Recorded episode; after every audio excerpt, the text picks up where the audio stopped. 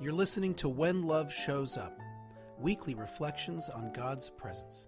I'm Philip DeVaul, the rector of the Episcopal Church of the Redeemer in Cincinnati, Ohio. Thank you for joining us.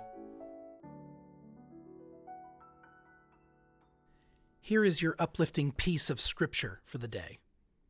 It comes from the book of the prophet Jeremiah, and it goes like this For I know the plans I have for you, declares the Lord plans to prosper you and not to harm you, plans to give you hope and a future. These beautiful words of comfort have been sold on more posters, bookmarks, and needlepoints than you can imagine. Certainly more than anything else Jeremiah ever prophesied, as he is known primarily for proclaiming warning and doom. But here, Jeremiah preaches exactly what we hope to hear that God plans for us to prosper God has a future for us, a great comfort. My priest friend Scott Evans once reminded me that every single Israelite who was alive when Jeremiah uttered this prophecy died in exile. And it's true. These words were written to an oppressed, exiled people whose liberation would not come for at least a generation after this prophecy. Scott is an Irishman, so he is particularly adept at finding the touch of gray in every silver lining. He's right, though. If I'm going to use Jeremiah's words as a way of convincing myself that God's looking out for me, I need to remember that up to this point, every person that God has looked out for still suffered and still died, many without ever experiencing what I'd call prosperity. Scott's observation has shifted my understanding of how I see God's presence and God's promises at work. My preference would be to see evidence of God's presence when things are going my way, and evidence of God's absence when things are not. And I know I'm not alone in this. Many people find themselves questioning the existence, or at least the efficacy, of God specifically when they see the mess we are in as a planet. The reasoning seems to go what kind of a God would allow all of this? And when things are going right, oh, God is blessing me. It's worth remembering that all of Jesus' disciples died horrible deaths. That St. Paul was jailed repeatedly, stoned, and executed. That Job, who is most famous for his faithfulness, lost every one of his children, his home, and all his livestock in one day. That Moses died in the wilderness, never setting foot in the promised land. It's also worth remembering that none of these stories are told as tragedies. Every life is described as part of a larger redemptive reality at work in the world, played out in both the prosperity and the adversity of the faithful.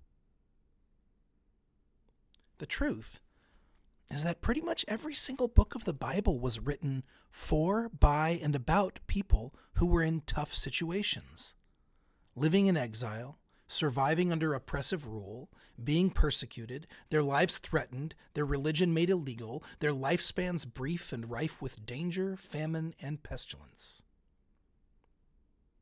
Sometimes, especially when I'm in my head, I see things going wrong as evidence that there is no God or that if there is a God, maybe they're impotent or uncaring. Yet the words of hope that have most shaped my life come from people whose lives were objectively much worse, much more difficult than mine has ever been. Faith, it seems, may be more fertile in suffering than prosperity. At Redeemer, we recently finished a Bible study on the book of Judges. In that narrative, a pattern emerges. When the people are experiencing safety and affluence, they forget about God. They make themselves the center of their own lives. When calamity befalls them, they turn to God. God delivers them. And once they are safe and affluent, they forget again. It's a painful cycle, made all the more painful by how utterly relatable it is. I want to take credit for all my success, and I want to blame my failure on God's absence. The literal opposite is true. I am sometimes tempted to look at the disarray of the world as a cause for cynicism and contempt. But every time I've been at my lowest, those are the times I have had the least doubt that God is good. This was not a matter of principle or piety, it was experiential. Or, as my friend Gordon calls it, phenomenological. That is to say, in dark times, I experience God. More than I understand God or believe in God, I experience God. It's like that old Mark Twain quip. Someone asked him if he believed in infant baptism, to which he responded, Believe in it? Hell, I've seen it. That is how my faith in God seems to work.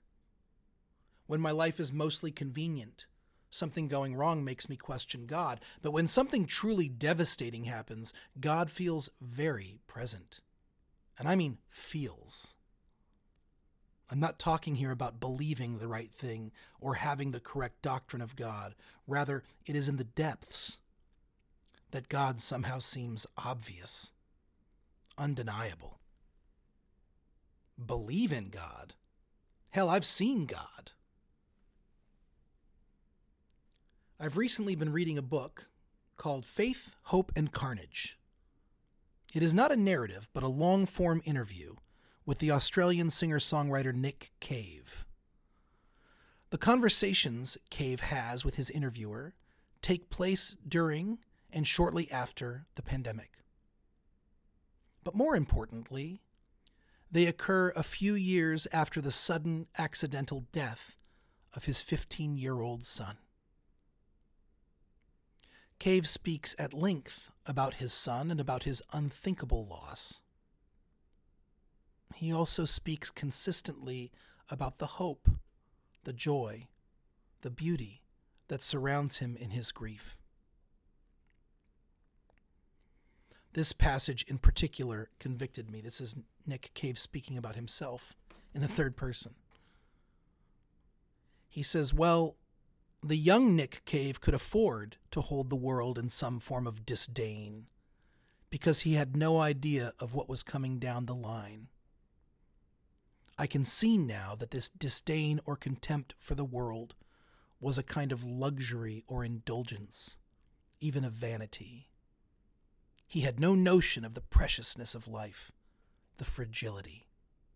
He had no idea how difficult, but essential, it is to love the world and treat the world with mercy.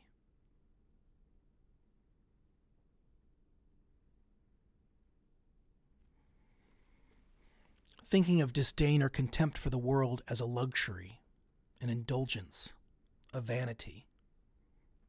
That's a powerful shift in mindset for me. I am really at my most judgmental towards God, towards you, towards this world, when I can afford to be, when I am shocked, discomfited, or inconvenienced. But when things really fall apart, Love and mercy are all there is. I don't always believe in God and love and mercy. But when I don't, it says much more about me than it does about God or love or mercy. And my disbelief is nearly always a luxury, a privilege, vanity. For I know the plans I have for you, declares the Lord plans to prosper you and not to harm you, plans to give you hope and a future. In the end, I seek to live as if I believe these words. Not because I believe that God will give me all the things I want if I'm faithful enough. Not because I think there will be an end to my suffering sometime this side of the grave but because every time I look for love in the life I've been given, I am able to find it. Because hope continues to be born again with every sunrise. Because you are in my life. Because God shows up again and again and again. God shows up, whether I believe in God or not. This has been When Love Shows Up, a podcast of the Episcopal Church of the Redeemer. From Cincinnati, Ohio, the Queen of the Midwest, the crown jewel of the Buckeye State, this is Philip DeVaul. Remember, you are blessed and you are a blessing. Thank you for listening. Hey, friends, just wanted to remind you that this podcast is free and will always be free to you. However, it is not free to produce. So, if you like what you hear, I'd like you to consider making a donation to Church of the Redeemer. You can find the link in the show notes. Thank you.